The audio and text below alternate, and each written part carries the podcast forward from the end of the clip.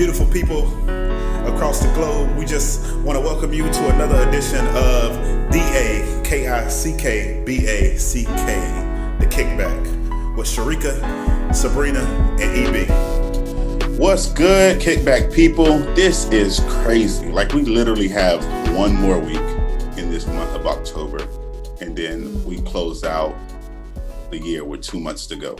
This is just wild, just like 2020. So, as always, we're gonna hit y'all with our temp check. And I usually defer to my beautiful ladies who are on the pod with me, but I'm feeling a little selfish today. And I'm just gonna let y'all know that your boy is at a 90. And like All right. 90, I mean, I am feeling good. I'm like, I got an A right now, but it's not a 100 A, it's a 90 A with, I would say, a light Florida breeze where you like, I might need a, Mm. a little light t-shirt hoodie, but not necessarily a hoodie hoodie that's real thick. So I'm feeling good today. I'm feeling great. Just glad to be here with my people. I'm happy to hear that, EB. That sounds like perfect weather. I'm feeling pretty good as well. Give me a cool 80 or warm 85 out in whichever way you want to put it, whether that's cool for you Floridians or warm for you people up in the north. I'm sitting at a nice 85. Just grateful for another day of life and, you know, looking forward to the end of 2020, hoping that 2021 won't disappoint. I am at 66, both in my spirit and literally because I'm in the beautiful Carolinas this week. It's bittersweet because I'm here for the memorial service of my adopted granny who was promoted to glory, but also I'm associating this weekend with being able to see my family, whom I never really get to see. And with pandemic, my dad really wasn't trying to see anybody anyway. So I wasn't planning to see them until the new year. So I got to see mm-hmm. them and I get to be in the mountains and just reflect on really the solid people I have in my life. Sharika is probably like weirded out because the other morning I text her this long paragraph, like, I'm so happy to have you in my life. But it's just those times, you know, it's a little cooler on the outside, but on the inside, I'm warmed by just the great experiences I've been able to have and the people I've been able to meet. I was not weirded out. I am sentimental queen. Okay, so anytime people get sentimental, I'll be right there with them. I'm matching whatever sentimental energy you got. I got the match for you. Love it, love it. So, Sharika, who are you inviting today? I'll say it's a woman. She began her career in the entertainment industry as a development assistant for the producer J. Todd Harris and Joseph M. Singer. She later joined Warner Brothers as a production assistant, where she helped develop and supervise a number of commercially successful films, such as The Bridges of Madison County, Heat, The Matrix, which is my husband's fave, and The Devil's Advocate. She joined ABC in the summer of 2004 and worked as head of drama and she was hired as president of ABC Entertainment. She oversaw the development of shows such as Scandal, Criminal Minds, How to Get Away with Murder, Nashville, Quantico, Army Wives, and the shows that I used to like to watch, Once Upon a Time. The show is called Once Upon a Time. Not that I like to watch it Once Upon a Time, which I also did like to watch it Once Upon a Time, but yeah, the show is also called Once Upon a Time. And as well as the second cancellation of the show Roseanne. She was also the president when Blackish was brought to ABC. Her name is Channing Dungey. The reason why I wanted to invite her, not because of all that she's done in the entertainment industry, which is I think is really cool. She was just announced as a new chairman of Warner Brothers. She's the first Black American president of a major broadcasting television network, and she's a woman. So I said, you know what? sis, for all your hard work, dedication through the entertainment industry, coming all the way up, and now to be the first Black president of a major television network. Like, I think that's amazing, especially in 2020 when everything else has been going wrong. At least we got one of our people as a president of a broadcasting television network, which is great because I always hear in the entertainment industry, especially for people of color, there's not people who believe in our stories, who want to tell our stories. So to see this woman go up through the ranks and hopefully now will make a place for other people of color to grow in the entertainment industry and be able to share and tell their stories. I thought that was amazing. So I wanted to shout out Channing, who's now my new girl, which I don't know her, but I know her now. And so that is who I am inviting to the kickback today. Thank you. I hadn't heard of her and I appreciate that. And shout out to the whole entertainment industry because Netflix has really got me through the pandemic. Netflix, okay. Hulu, Amazon Prime. Oh, and I just hopping on my sister's Disney Plus. So okay, for a good time. Listen, it has carried us all through this pandemic. And I do salute all the people who in the entertainment industry who have been struggling through this pandemic because things ain't what they used to be. The entertainment industry pretty much shut down for a very big part of the time. And a lot of people have been out of work. So thinking about a lot of those creatives who are just trying to figure it out within these past six or seven months or so of how do I make ends meet. So if you do mm-hmm just a sh- no, not even a shameless plug, a plug. If you know of local creatives within your community, find ways that you can help them during this season. I know mm-hmm. it's countless GoFundMe's that are out there. It's countless theaters and production companies who are finding ways to support each other and they're asking for the public to support them. For those of you who may have been bummed out because you've had to cancel your plans or you can't go to a show, some people just been looking at the heart and the generosity of people saying, I would have spent X amount of dollars on this ticket. I'll still donate that money mm. to this company. And I just hope for the best next year. And I think that just speaks volume on some people who are part of our lovely country and mankind because it's happening around the world as well. Today, we're going to jump between two topics, but I want to start today with the NBA Finals. I would say, as an avid sports fan, it was great. I was just happy that basketball was back or sports was back in some way, shape, or form. Happy that towards the end, families and friends were able to attend in person. And I would say, probably in a long time, the most exciting NBA playoff series that I've experienced as mm. a hmm. fan. So the, the NBA comeback or restart, as they dubbed it, was just very exciting and intriguing. I got the sense it was like more one of the most emotional finals with the Lakers being in the finals. And, you know, we're still all reeling from the passing of Kobe and all that stuff. Would you say like this was like one of the most emotional or like emotionally charged finals in a while? Yeah, I, I would say Kobe's passing definitely played a part mm-hmm. in that. Most, I'm not sure. And only not say that because I just think of a few years ago, and I know some of my listeners going to be like, ah, look at EB, he's a LeBron fan. But when LeBron had left Miami and he went back to Cleveland, who had at that time never done anything well in the sports realm, promised him that he would bring a championship to Cleveland, and he did that. And you just saw his his raw emotion, like that mm-hmm. baby cry was like on display. You didn't necessarily see that. that you didn't necessarily see that with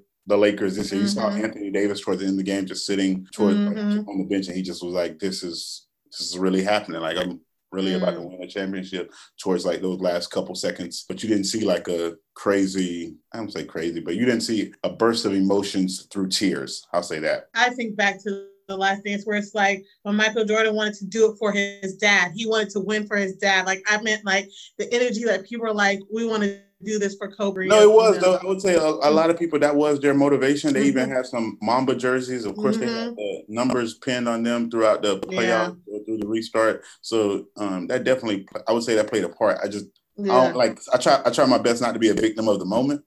Um, say that this is the most emotionally charged, and then you know when I look back at past championships, it's like, uh, not really. Listen, I can't argue with you because you know I'm just now barely dipping my pinky toe into the sports world, so I can't I can't harken back to the times of LeBron because I I wasn't present, I wasn't involved, and I wasn't interested. So I have no idea of those times. I felt torn because you know we're in Florida and the Miami Heat is there. And mm-hmm. then there's LeBron, and Sharika invited him to the kickback a couple of weeks ago. And I just became an instant fan. I love what he's doing in the community. And to be fair, I have not done the research. I don't know what the other players, maybe they all have schools, maybe they're all on it like he is. But I am going to admit that I was cheering for the Lakers. And I was very happy when they won. EB, I have a feeling you don't feel the same. No, no, no. Um, so for me, I honestly, after the Lakers beat Portland Trailblazers, my favorite in the NBA right now is still Carmelo Anthony. So after mm-hmm. him, I mm-hmm. really didn't care who won. So I'm one of those people who, once my guy's out, anybody can win. Honestly, I wish both could lose so nobody could be a winner because my person didn't win. The other part of me is like, well, one thing I know about Carmelo is he lost to a champion. He didn't lose to another loser. Like Miami went to the finals and lost. At least the Portland Trailblazers and Carmelo, they lost to the ones who were champions. Where it's kind of like not necessarily you give yourself a pat on the back, but it's like at least we didn't lose to no scrubs. Like we lost to the ones who was the last one standing. At least that's my logic, and I'm sticking to it. That's a beautiful. Does, does that make you feel that. better? Oh, it definitely makes me feel better. It makes me feel good on the inside. It's like who like who else would you want to lose to? Would you want to lose to some another loser, or would you want to lose to a winner? So, do you have a team, EB, or do you just have a player right now? So right now, I just have a player. As of right now, I would say I support players who are either signed under the Jordan brand. I think you guys know how I feel about Jordan after we did mm-hmm. our Last Dance episode, and I root for players who graduated from the University of Florida as a Gators fan. So if you are a Gator alumni or if you are part of the Jordan brand, you will have my support, good, bad, or ugly performances within the NBA. The only thing I be know about sports players is what they when they cross over into hot top. So I just know Carmelo Anthony because he was married to Lala. I don't know their marital status at this point because I know they've been. Oh, that's cool, Carmelo Anthony. I knew he sounded familiar because I know of Lala. Okay, good. You know, I don't they really know up. the downfall. They did break up or took a break or separated for a moment. But I was hoping they would get back together. Not that I wanted my girl to go back to trash, but or trash behavior. I won't say that he's trash, trash behavior, but I'd be rooting for love. And, People do uh, grow and change, but for some reason, athletes, I just don't see it for them. Let's say some athletes. Oh, thank you, EB. Some because LeBron has been with his original wife, right? Yeah, since high school. Another reason to stand, like Snoop Dogg, he was with yeah. his original, but, but I mean, I know she was done dirty.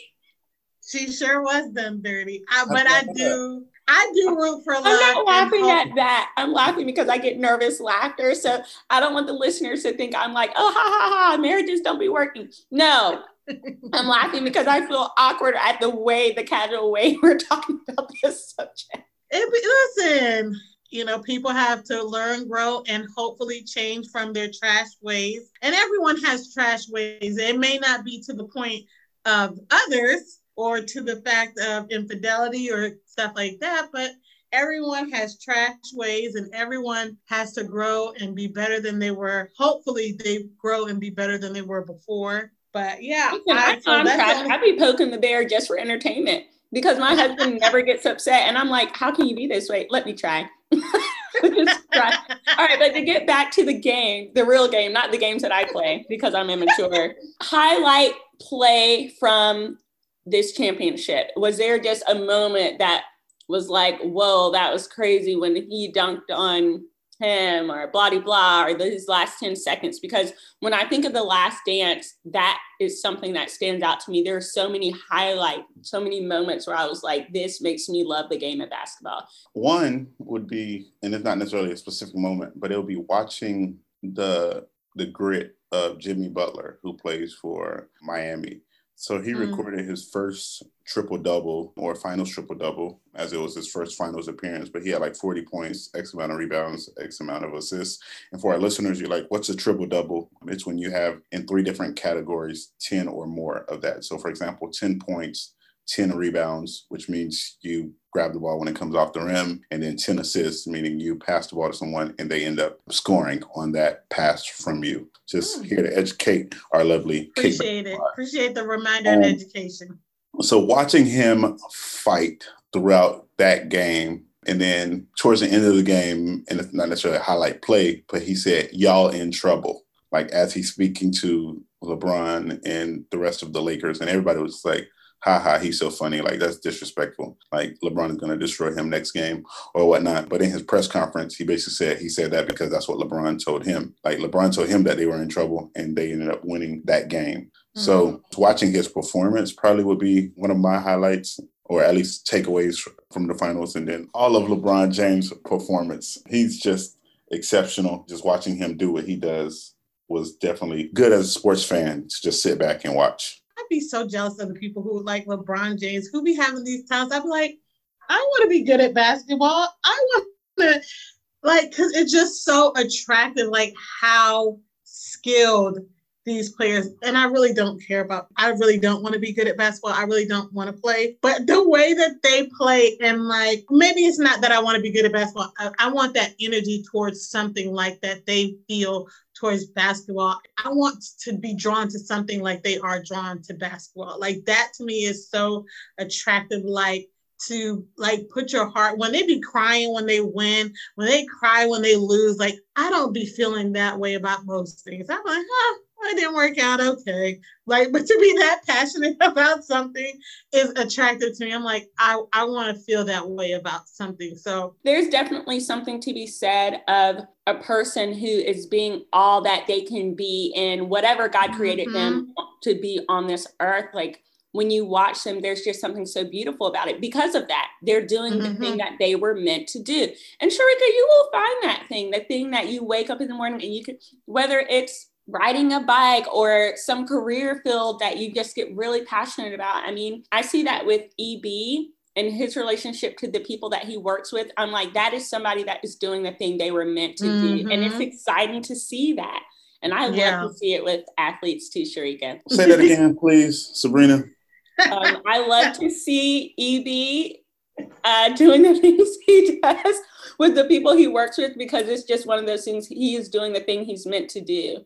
I appreciate that because last weekend, for those of you who are listening today on the 24th, somebody tried to tell me I was called to do something else. They was trying to change my outfits and all. So I just want to say thank you for affirming me and what, what God has called me to do in this current season of my life. And if He were to call me to something else, where He gives me a new outfit, then I will be obedient and obliged to His voice and His leading of my life, and not those of others who are just trying to bamboozle and bamboozle.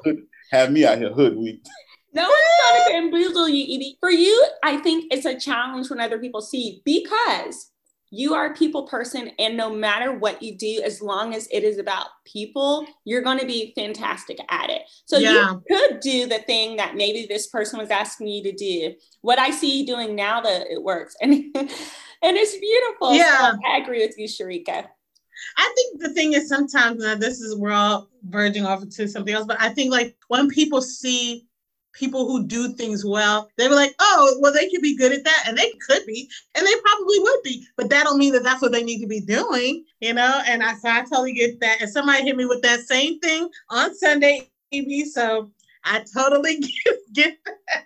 Be like, are you? Do you think you want to do this? Well, listen, this is my standard answer, and like you said, I will never say no to the Lord. Wherever the Lord leads, I will go. But He hasn't led me that way in a while. So I'll be doing what He has lead me.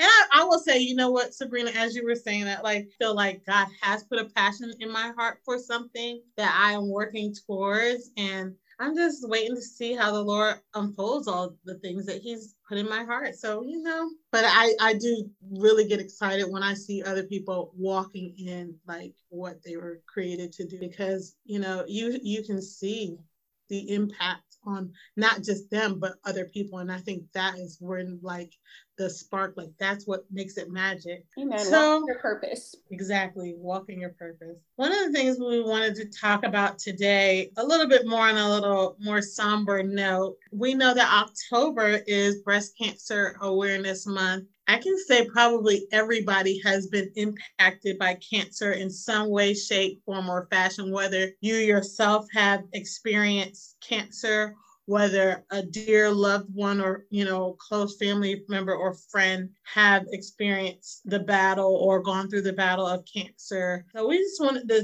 talk a little bit about that today and also encourage you to take care of your health go to get your physicals, your go to your doctors, get your body checked out. Pay attention to your body, pay attention to changes in your body. If things don't seem like they used to be, you know, go get it checked out. It doesn't hurt to get things checked out. You know, what we don't want is for you to wait and then have to deal with something worse later on. So while I'm talking and I'm talking about that, I'll just share a little bit about something that happened to me a few months ago. A lot of the times or in the past, we were told, oh, when you're in your 40s or 50s or whatever age, you know, make sure you go get this checked and make sure you get your colon checked and make sure you do this and do that. But you never, like, it seems that people younger and younger are finding that they have gotten cancer or has some of those issues that you know people said oh you shouldn't check till you're 10 to 20 years older than what they were so it, you're never too young to make sure that you're doing well but a few months ago like i felt like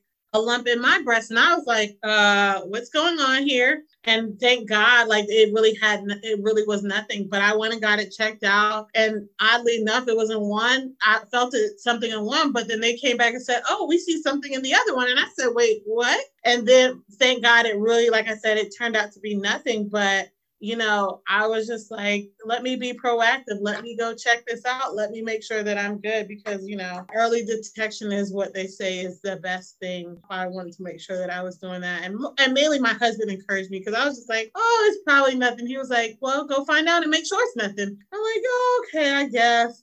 But he really pushed me to do that. So shout out to my love for encouraging me to go out there and thank God it wasn't nothing. I didn't know that it wasn't nothing. I was just assuming that it wasn't nothing. So, and then I know I've had loved ones in my life who have suffered from cancer. My grandmother, many of my uncles with prostate cancer, my dad. So, you know, I know it is not an easy journey. And for so many, it's a long, hard battle. Just want to acknowledge that. Yeah, I know I um, mentioned in my temp check that I was in North Carolina because my granny, adopted granny, passed. She called me in June. It was June or July. No, it was this summer. And we had been talking every week as we do. And I was checking in on her in the pandemic to tell me that the doctor told her she had cancer. And even though like I heard cancer and it was such a heavy thing, I was so optimistic because I feel like, well, you know, people have cancer all the time and they mm live. But I just remember then thinking too, even when she said it, thinking, oh, you know, you'll just get chemo and we'll move on. And that shows how little I know uh, about cancer. Also, my sister in law had cancer as a child and just thinking about what mm-hmm. my in-laws went through when they had three children. The girl has cancer. You're a young child. She lost all her hair. I cannot imagine as a parent. So when granny told me i'm thinking of the people i know who pulled through. So i'm like mm-hmm. okay you know i'm just going to be there for her. And we made plans after the pandemic. We're going to do this and that because she was starting chemo in late summer early fall. As i talked to her she just sounded weaker and weaker to the point where we stopped talking weekly because I could tell it was draining her, and it, she she knew it was draining her too. And then I got a call about a month ago, and she said she was getting off of the chemo.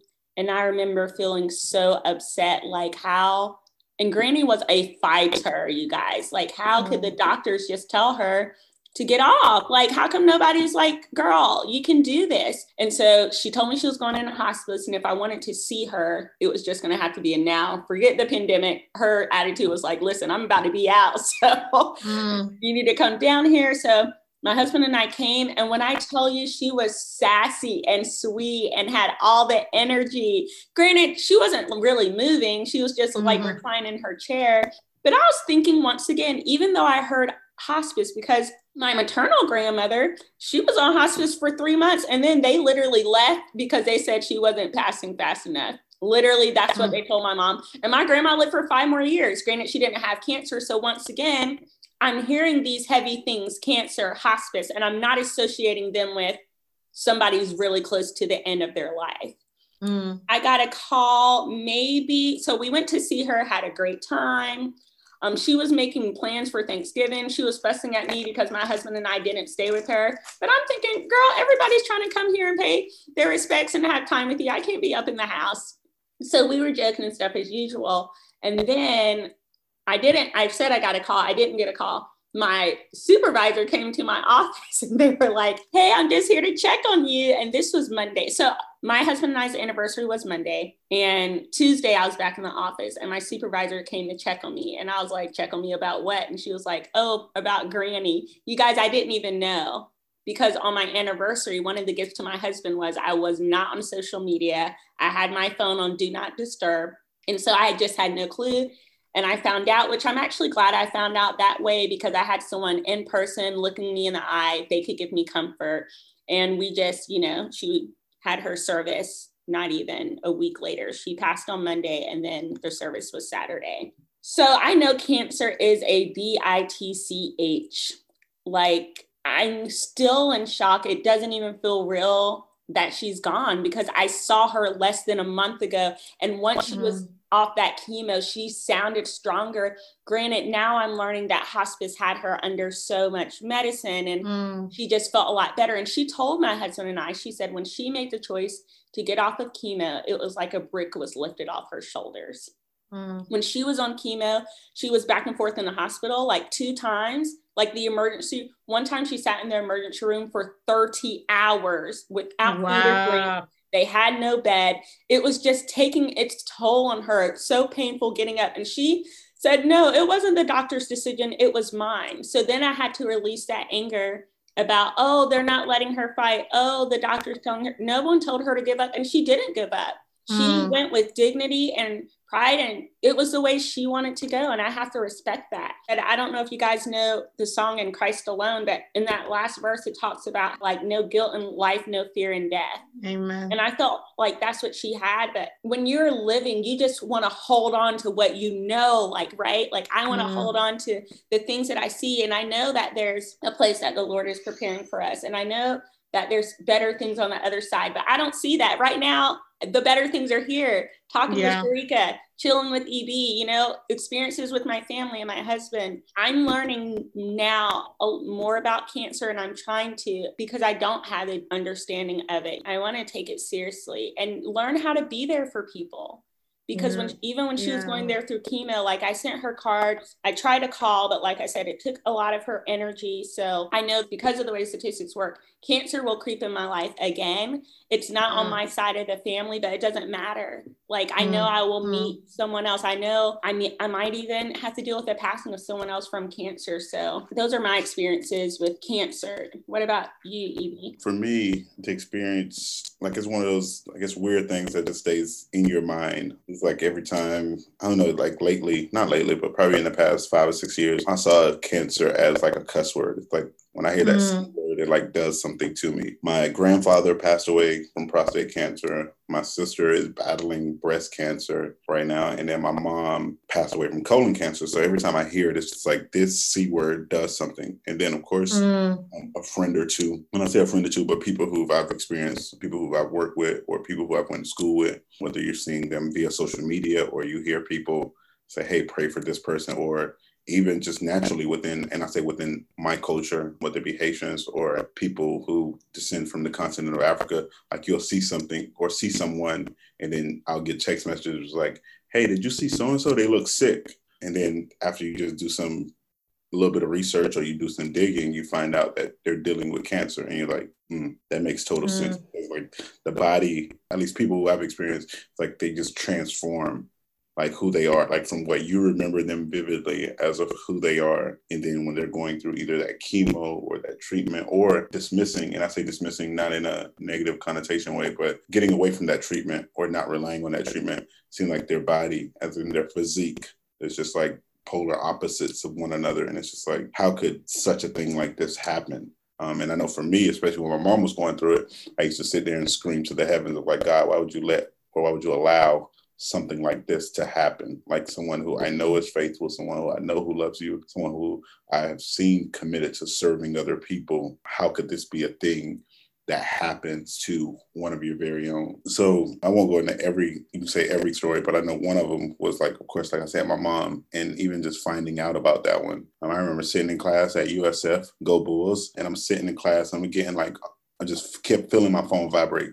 And like usually when I'm in class, I try not to pick up, of course, or not walk out of the class. Because in college, you can do that. You can just get up mm-hmm. and walk mm-hmm. out and come back in. Like you pay to be there. You ain't got to ask nobody, can you walk out? So as this is going on, I was just like, so I finally pull my phone out and I see one of my brothers was calling me and I'm just like, oh, okay, okay, that's not that serious. I can pick it up later. And then I ended up finally picking it up because I seen missed calls from him and my sister and someone else. And I'm thinking one of my brothers got locked up again or something happened to one of them. And then my brother was like, literally snapped on me, like, remember I'm the youngest of 13, but he was like, if it was an effing emergency, you're not picking up the phone, da da da. And my natural response every time people tell me that is, well, if it was an emergency, call 911. I'm like, I can't help you. Like, what you gonna call me for? like, like, you gonna tell me something going on and I'm stuck in La La Land. So like you better call them if it's an emergency. But then he just hear his voice cracking and he shares with me that my mother is battling cancer and the doctor just told her she has six months to live. Mm. So of course mm. I'm just like, eh, who the doctor think he is? Like you ain't got you can't like tell me my mama got six months to live. Literally that same day, I didn't go to my second class that day. I drove to Winter Haven, finding out my mom was at another hospital, then went there, chilled with her, seeing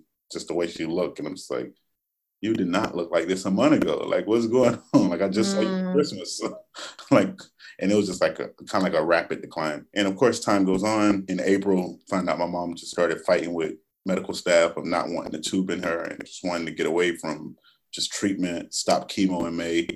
And then um, the last time I seen her was the day before she passed, but it was June 9th on a Sunday. And then that Monday morning around like 109, I remember my dad calling me and just informing me that my mother had passed away. And the first time he said it, I was like, huh? You said what? And he was just like, but I can hear him like he's saying it, but it's like it's like either one, I didn't want to hear it, or two, I felt like he was mumbling. And so I, re- I asked him again. I was like, I can't hear you. Like, speak up. And then all I hear, I hear him in a loud, audible voice. Like I felt like God was talking to me. He said, "Hey man, what's wrong with you? You don't clean your ears?" And I was like, "Hey, calm down. Don't be yelling at me." And then he just ended up saying that, yeah, like it happened, but I have to call mm. the rest of your siblings, and if any one of them call you before I get a chance to call them, like you don't let them know. Tell them to call me, just mm. in case.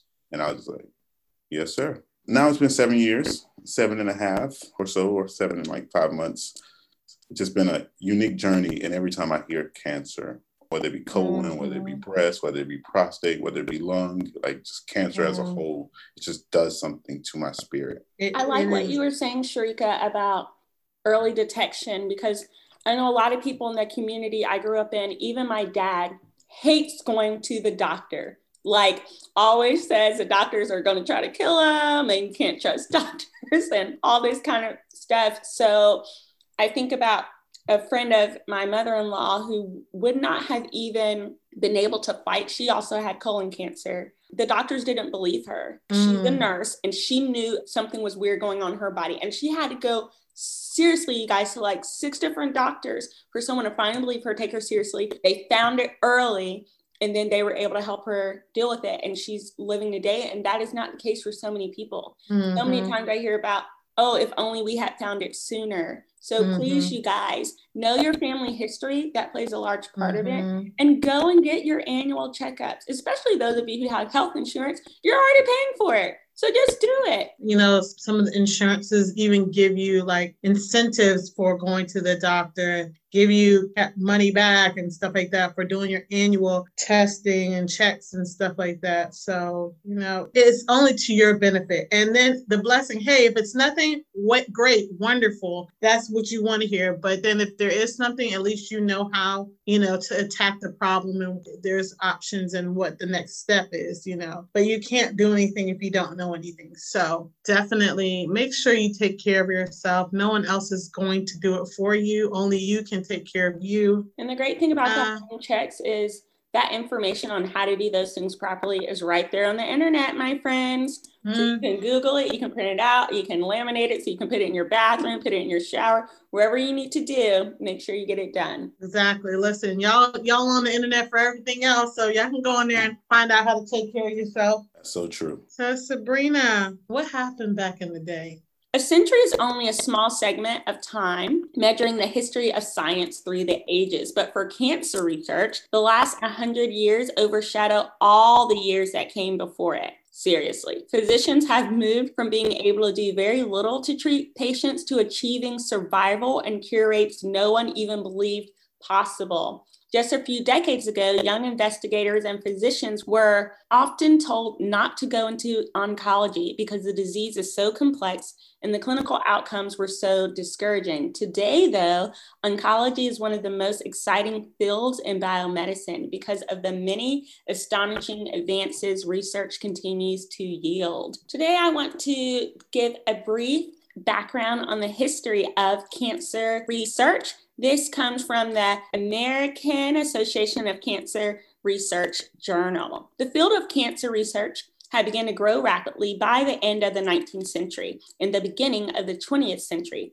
In Europe, spontaneous tumors had been propagated in mice, and Gaylord and Tyzzer, two founders of the American Association of Cancer Research, also known as the AACR, soon expanded this research to America. Thank God. The use of radium and X rays was also in its infancy. American institutes for research were being established, such as Roswell Park, the Rockefeller Institute, and the Institute of Cancer Research at Columbia University. Private endowments to fund research were beginning to increase rapidly, although direct government research support was not yet available. The first congresses on cancers had also just begun in Europe. The level of optimism was so high during this period that Roswell Park stated that the discovery of the cause of cancer was just around the corner. Within this spirit of enthusiasm, a group of 11 American pathologists, surgeons, and chemists proposed forming an organization. Thus, the AACR was founded in Washington, D.C. on May 7, 1907, and its purpose was soon defined as to further investigate and spread the knowledge of cancer. It is interesting to reflect on what was known about cancer at the time that the AACR was founded. The earliest theory of cancer was based on the humoral theory of disease articulated by Hippocrates. It is assumed that the disease was due to an excess of black bile. Apparently, this was not a bad hypothesis since it lasted about 1900 years. However, during this time, the theory was never challenged by an actual inquiry until the Renaissance period, when a dissection failed to reveal the existence of black bile. In the 1700s, it was assumed that cancer arose from convoluted lymph, and convoluted just means like when something changes from a fluid into a thickened mass.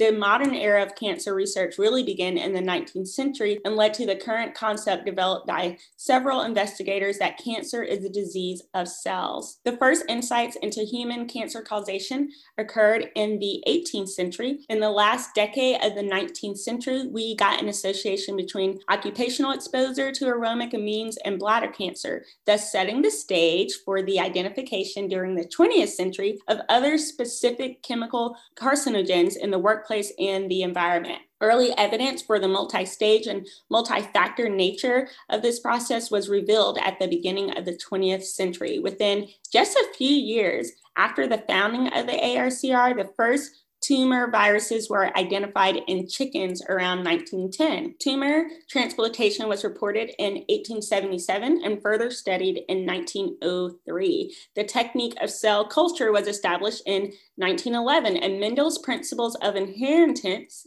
were rediscovered in 1900. Also, the field of mouse genetics had just begun. Genetic studies had also begun in humans, and in 1914, they made the prophetic claim that chromosomes were the carriers of hereditary information and that cancer was due to defects in chromosomes. Cancer researchers can also take pride in the fact that cancer studies have often played an important role in advancing the broader fields of cell biology and biomedical research. At the AACR's first scientific meeting in 1907 in a small room in New York City, nine papers were presented. Two dealt with using transfusions to treat cancer, five covered transplantation of tumors in animals for animals. and two were meant to dispel the myth that some cancers were really infectious diseases. At the AACR's centennial celebration annual meeting in 2007 in LA, there were over 17,000 registrants, over 65 100 abstracts and papers, and topics range from biomarkers to molecular targets and to prevention and survivorships, and a host of things that were not even thought about in 1907. Given how far our understanding of cancer at the clinical, tissue, cellular, and molecular levels has come in the past 100 years, it is not overly optimistic to think that well before the next AACR centennial, the world will be celebrating a major reduction in cancer incidence and mortality. Exciting progress towards that goal is being made every day in many research laboratories and clinics around the world. I am so grateful for the strides that have been made in cancer research and finding cures and things like that. All the people who go out and do the walk to help raise money, raise awareness, like for the future, for our generations to come, like to hopefully one day they don't have this to deal with. Grateful for all the researchers out there, grateful for all the people out there who are just putting in the energy day after day trying to find cures so that one day, generations from now, cancer would be no more. Yeah, I would just reiterate that same thing that Sharika just shared. And um, I think just actually just putting the emphasis on it as people continue not only be aware but to educate and inform themselves of the things that are happening just even hearing you talk about some of those things it gives me hope that mm-hmm. though it's something that my mother struggled with. Like I remember at a point I used to always say she lost her bout with cancer, but I don't necessarily feel like cancer defeated her. Mm-hmm. Like other days I would say, but just knowing that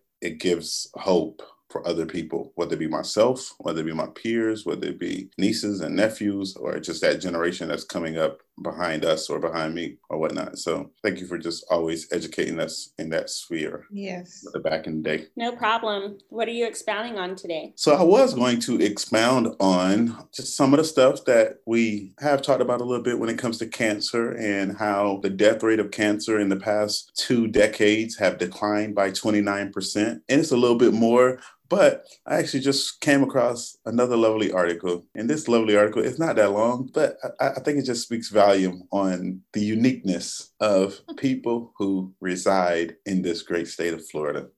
Some people got arrested. We know people get arrested all the time.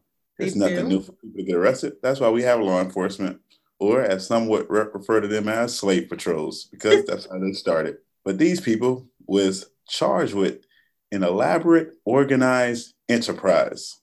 Now, when you hear the word elaborate, or you hear the word organized, or you hear the word enterprise, you would think that this is something next level. Mm-hmm. For some people, it is. These individuals decided to smuggle something out of this great state of ours. Now, when you think about Florida, you might think of Disney World, you might think about what we talked about earlier in the podcast, the Miami Heat making it to the NBA Finals. You might think about our oranges or the Tropicana mm-hmm. orange juice. Shout out to the Rays. Their home base is Tropicana Field. They just mm-hmm. made it to the mm-hmm. World Series. We'll probably talk yes. to you about that a little bit next month. Shout out to the Tampa Bay Lightning who won the Stanley Cup. There's some great things that happens in Florida. You might think about our sunny state. You might think about our white sandy beaches. You might think about our historic town of St. Augustine. You might think about the beautiful things in Miami. No, not these individuals they decided to smuggle Florida's flying squirrels, which is protected wildlife in this great state. And what do they do? They sell them. And you might wonder, how much is somebody paying for a squirrel? Didn't even, tell you, didn't even know we had flying squirrels. Take a deep breath, close your eyes, inhale, exhale, and think that people are paying hundreds of thousands of dollars for some exotic pets. They said wow. that we had 10,000 traps set up across this state, and as many as about three to 4,000 have already been shipped overseas, which for me is wild already. I didn't even know, like you just said, Sharika, that we had flying squirrels. The other thing is that we had flying squirrels that people had to make laws to make them illegal to trap. I'm trying to figure out who are these people. Now you might be wondering, why would someone do such a thing? Well, one reason is the corruption and the greed of this world. People want more money and mm-hmm. they were flying them to our lovely allies in South Korea so people can purchase them and do all types of stuff with them. I'm not going to tell you some of the stuff that this article is telling me that people do with it. No. Oh no. I just think it's disgusting at best. But I will say that not only are flying squirrels leaving our state, people are taking our lovely alligators and our freshwater turtles. And they're even tagging along some house pets that people no longer know where their pet is. You know who stays down the road from you, who's posting on the wall, have you seen this dog? Well, just know that these lovely people snatching up pets. As you're listening, please pray for these lovely poachers who are traveling from county to county, snatching up animals and shipping them across seas. This is wild. And this comes from the Florida Wildlife Commission. And they are tired of our precious natural resources being oh, abused. Major Grant Burton, I'm sorry that you have to deal with this. Just know that us at the kickback, we feel your pain and we are praying that you find all of those poachers and that all of those pets get returned to this great state of ours in one piece. I doubt they will, but I hope they do. I'm laughing. I feel bad, but all I'm thinking is hide your pets. Because they take everybody up in here. They climbing through your windows. They snatching your pets up. Your pets. Trying to poach them. So you need to. Yeah, that's really horrible. I want for the poachers what they're doing for the animals. I want them to be snatched up and taken somewhere and all the things. That's just so awful. It is. But then the other part of me, if I'm being real, and I know we have some people who love animals. I'm with EB on this one. I don't even know what he's gonna say, but I already feel it in my spirit that I'm on the hundred. Well, I said hundreds, but I'll just go with the base. A hundred thousand dollars for a flying squirrel. You know what that could do for me? okay, never mind. I'm not on the same page with EB. I was just saying I'm not really sad about the pets. I don't care. Sharika. okay, Sharika, Sharika, just say, let's just say, for example, somebody is out here poaching a squirrel we're just gonna see where everybody heart at this morning. Somebody is out here poaching a squirrel. Mm-hmm. The squirrel happens to fly into your window because today is a day of 75 and a light cool breeze in the great state of Florida. Now, as they saw the flying squirrel fly into your house, it's not gonna attack you. He comes in and say, Hey, I know that there's a flying squirrel inside of your beautiful home. I'm willing to give you a hundred thousand dollars if you allow me to come inside and take this squirrel. Are you accepting or rejecting that offer? I'm accepting. If this, if the flying squirrel is flying in my house, I'm flying out. I was to pay them to get the squirrel, but if they pay me, even better. I don't care for the the critters. Listen, I love God's creatures from afar. If they come close, then it's a different story. The challenge is that there's a natural balance to our world, and if you are messing with different ecosystems. Like it's not just you can start to remove these never mind the cruelty to animals that's happening when that's, i don't agree there but you can really mess everything is connected. The native americans tried to tell us y'all didn't hear colors of the wind on pocahontas? She was I like listen the tree is my brother. The otter is my friend. So i mean that's my issue with it, Sharika. And you know, I'm someone who also does not want a critter in my house. EB in that story, absolutely give me the 100k something's just in my home but that mm-hmm. doesn't mean i'm for cruelty of animals. What? no i'm not for that. Yeah that is i don't horrible. want them but no i don't think anyone should be cruel to animals. I don't think that they should be poaching animals. I don't think they should be stealing people's pets. That's really awful. that is the worst. consider, what do we consider cruelty to animals? All right if you're talking if you're trapping them and meat yes i do but there's even a way to kill an animal that is humane and fair. You know, you can't just be out here doing doing the most, EB. So you don't are you saying I'm cool to animals because I love Chick-fil-A? I would never say such a thing. But you're I would, say, I, I would say if you look at some of the ways that Chick-fil-A gets their chicken, and you look at some of these companies when they just put them all into like a, a compactor and they just smush them together. We don't know that Chick Fil A does that. We don't, we don't know that Chick Fil A. I know what he's talking about, and you're right. The way they treat those chickens when they have them living on top of each other and they're stressed, that actually impacts the taste of the meat. No, I like free range. I look for free range chicken and grass fed cows and all all that stuff. Mm-hmm. I, I, would hope that more more people did that, but just the way that our fast paced society works, mm-hmm. people don't. And then those places, and I agree. I go to Chick fil A too. I go to Publix. Uh, some days I stop in McDonald's for breakfast. I go to Burger King. I hit all the fast food spots, Wendy's and all. But I can tell mm-hmm. you that mm-hmm. some of our lovely fast food spots, they find a unique way of not telling people where their chicken mm. comes from. So I can only. Uh, Let's can not only talk about it again. Not Sabrina with not my brother with the green meat, red meat, blue meat. I hear again teeth pieces in, inside of y'all chicken sandwiches. No, Oh, we need to talk about. Oh, Thanksgiving is t- coming up. Maybe there's some great documentaries on Netflix about the food in America, where it comes from. I don't want to know. Yeah, I don't want to know. They say ignorance is bliss. It's true. It is. see that it's really hard to eat the same. Knowledge is power. Exactly. Yeah. It is it, knowledge is power, but ignorance is bliss. And I sometimes, in certain cases, depending on the subject, will like to remain in ignorance. Okay. I want to be able to eat my my chicken sandwiches from McDonald's, the McChicken, as y'all told me it was trash, and my gourmet chicken sandwich at Chick Fil A, which I love. It's not gourmet, but you know what I mean. I don't want to say goodbye to some of these things, and maybe one day I'll be grown enough and mature enough to accept the truth. But sometimes I just want to pretend like I don't know and enjoy it anyway. But I do feel bad. I know I laughed and said I don't care about the pets, but I really do. I don't want. I think it's because is terrible. that's the second time on the podcast that you come for the pets. Listen, I don't you want. didn't have to bring it up. I don't want the pet lovers coming after me, and no, I'm not editing it out. But like you said, the hearts are exposed.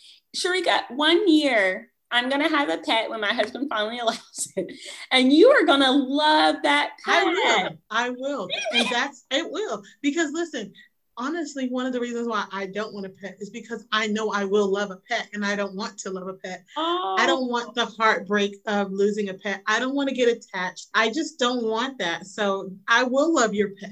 My aunt, I cried when her dog died because I never had a dog and that was the only dog I knew like that. And I cried when poor Justice died. I love Justice. And my other cousin has a dog and I love that dog too.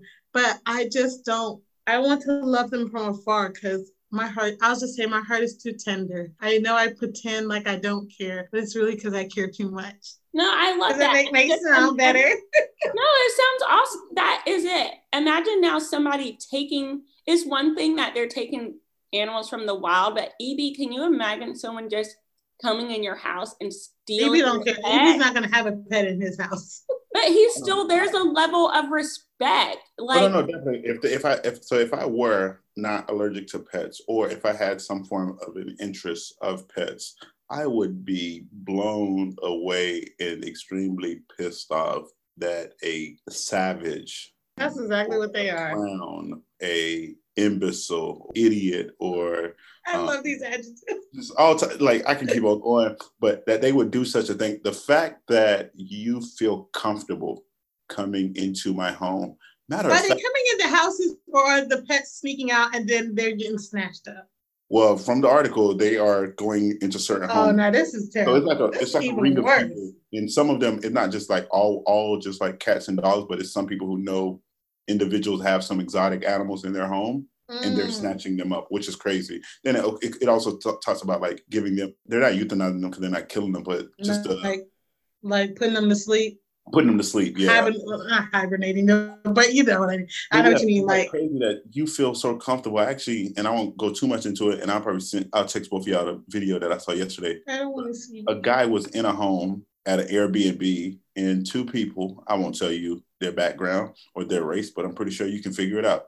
Just came into the Airbnb where he was as he's sitting in the living room, and just was like, "Hey, what are you doing here?" And he was just like, "Hey, why did you just walk into this house? Like, why do you feel so comfortable to just walk into this house?" And then they just started having a conversation, and she's saying she knows the owner. And he said, "I don't care who you know. I just need you to get out the house." And he was like, "How would you feel if I just walked into your house?" And I'm like, "Well, I'll be scared. Like, wouldn't you be scared if somebody just walked into your neighbor's next door and like, you don't even know your neighbor? How you know I didn't buy this house?" And then she was just like, "Well, did you buy this house?" Like, why are you in this house? And there, I was like, and so as I'm watching this video, I'm like, bro, you stay here too long with this couple. like, Mhm. conversation stay too long.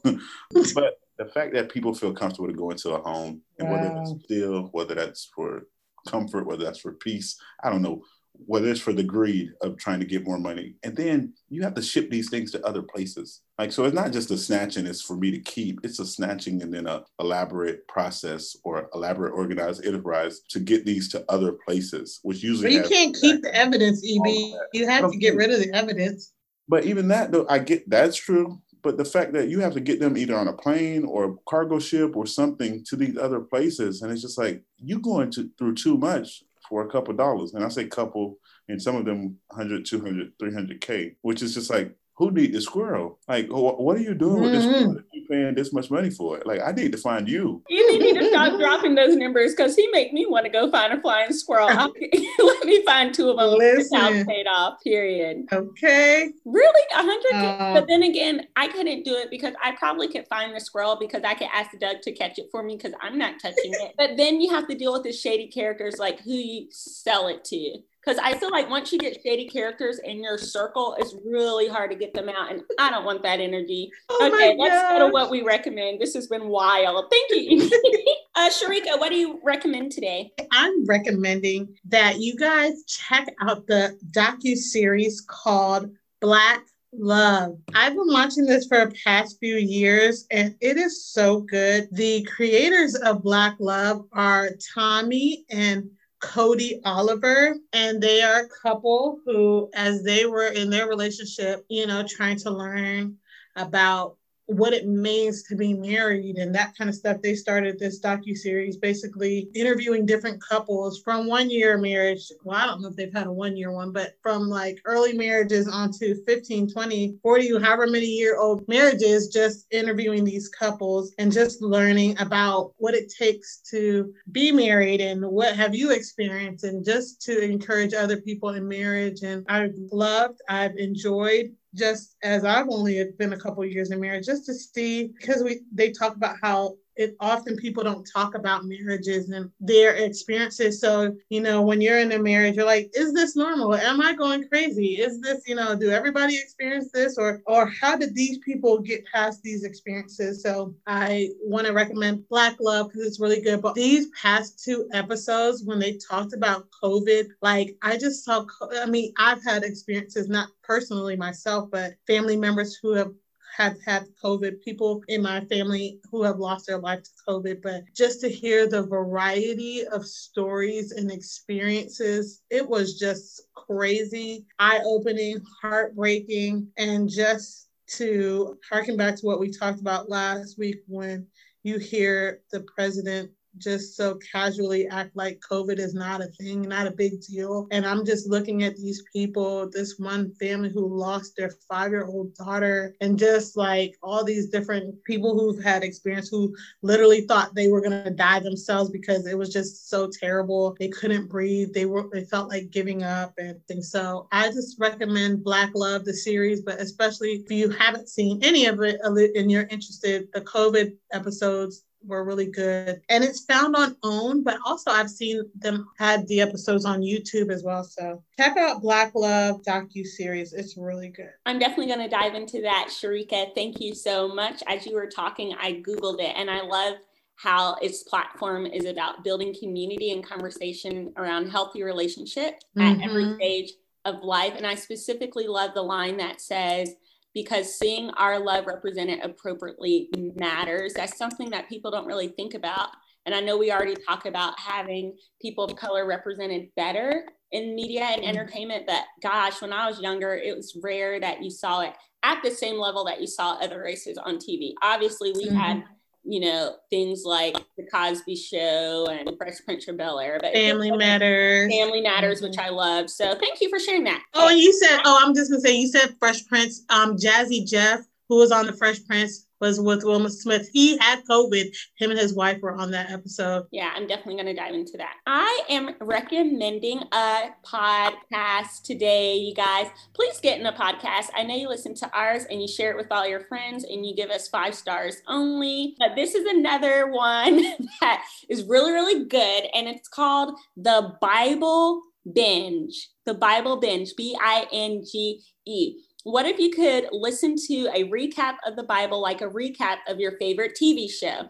What if there was a podcast that used pop culture literacy to enhance your biblical literacy, all with the flair and authority of a movie review. The Bible Binge is a show where the hosts take both the familiar and obscure stories found in scripture with equal parts humor and insight, walking you through the odd circumstances in which you see these ancient figures and where they find themselves. Whether these are stories you learned at VBS or you've never read one red letter scripture, the Bible Binge has something for everyone. Y'all, it is so funny I love it. It's informative. It leads you to ask more questions. It answers questions, the insights, the depth. It's amazing. Church can be fun, y'all, and Christians aren't all stuffy. And these are my type of people. The hosts are so funny. Get into the Bible binge. EB, what you got? So, because we were talking about cancer today, what I have for you guys is a Netflix drama or a docu. I don't know if it's a documentary. It's just a, a drama called Hope springs eternal. Hope Grayson is known as the girl dying of cancer. Just imagine that's your I guess, description or how people refer to you at school. And she has fully embraced her identity, posting YouTube videos, having fun with friends, landing in Australia boyfriend. So, you know, my boy come through with the accent and being popular have been results of this identity. But one day, one of the things that we hope for all cancer patients, tests show that she has been cured. Hope, unsure of what her new future holds, hides the truth. Just imagine you are uplifted or encouraged daily by others because of what you're battling. And now internally, you're battling yourself because you don't want people to know that you've mm. been made whole. Hope, unsure of what her future holds, hides the truth. But as happens with most seekers, the truth comes out. With the help of her friends and loved ones, Hope faces her fear of living. It's not that long of a film. I encourage you to watch it. And one of the reasons I'm recommending this one because the first time I heard of like cancer, sixth or seventh grade, I just know I was in middle school and I know it was in eighth grade. A classmate, and I say a classmate as in we're in team, so I don't know if she was even in a class with me. But I remember we just came to school one day and it just said, This individual has leukemia never even heard of that word before. And then a couple weeks later, she passed away, and it was like this big thing mm, at our mm, school that wow. we had a person who passed away in middle school, and then like our yearbook was dedicated, middle school yearbook was dedicated um, to her. So I was just like, what's a one of a young lady or a story or a recommendation that I could give? So that's why you got Hope Springs eternal. That sounds cool. I definitely want to check that out. And I've been also meaning to check out the Bible binge because our friend Tanya recommended it to me. And so Tanya, I'm shouting you out because Tanya was mad that she only kept getting shouted out about the nasty chicken sandwich. So Tanya, now I'm check, shouting you out about the Bible binge and how she told me to check it out. And yeah. I never checked it out. But thank you for the reminder, Sabrina, because I do want to check it out. It does sound cool. But yeah, Tanya was mad. She said, How come every time I get brought up on the podcast it's about the chicken sandwich? There's because more to me than the chicken sandwich. And I mean, Tanya, I also dragged my own husband over the chicken sandwich. So, you know, if he can get it, who can't? Um, but now she's gonna be mad again because I brought up the chicken sandwich again. But Tanya, but Tanya's amazing cook and she's an amazing baker. And you guys, anything she cooks is good. So Tanya, your food be great. Also, Tanya did pick me on the Bible binge, and I actually met the host last year on accident. But that was before I was knew much about the podcast world, and I regret not standing over them when I saw them in person. Mm-hmm. That's okay. Was that last year or was that in January? Oh my gosh. Dang, that oh was in January. COVID. That was this past January. It absolutely yeah. was in January. Yeah, you're right. Thank you. Thank you, Sharika, for pointing out that Tanya put us on the Bible binge and it's great. And EB, thank you for that. The last movie I saw about a young girl dealing with cancer was a walk to remember. Remember, oh, everybody that was so good. Singing that Mandy Moore song at all the talent show, girl, it had me in tears. So I am looking forward to this generation's mm-hmm. version of that, and that also deals with the topics of like loneliness and community like she felt like she couldn't like that is such great news like hey i'm alive and then it's like but what what is my community going to look like now? Are, are they still going to mm. ride for me the way they did? So thank you, EB. I'm ready for a different one because I want to remember. Woo, that thing had me tore up. I love that movie. I want to watch it again now that you brought that up. Thanks for listening to another episode of The Kickback. If you're down with the squad, make sure you share it with your peoples and subscribe, subscribe, subscribe. And some of y'all, if I'm just keep it real, y'all be slacking. Hit us mm-hmm. up on mm-hmm hit us up with the emails for the topics or the comments and the questions. Message us. We want to hear from you guys. If you want to switch our narrative or you want to get some clarification of what we discussed, we want to hear from you. And as always, if life tries to knock you down, just make sure you kick back. Until next week. Peace.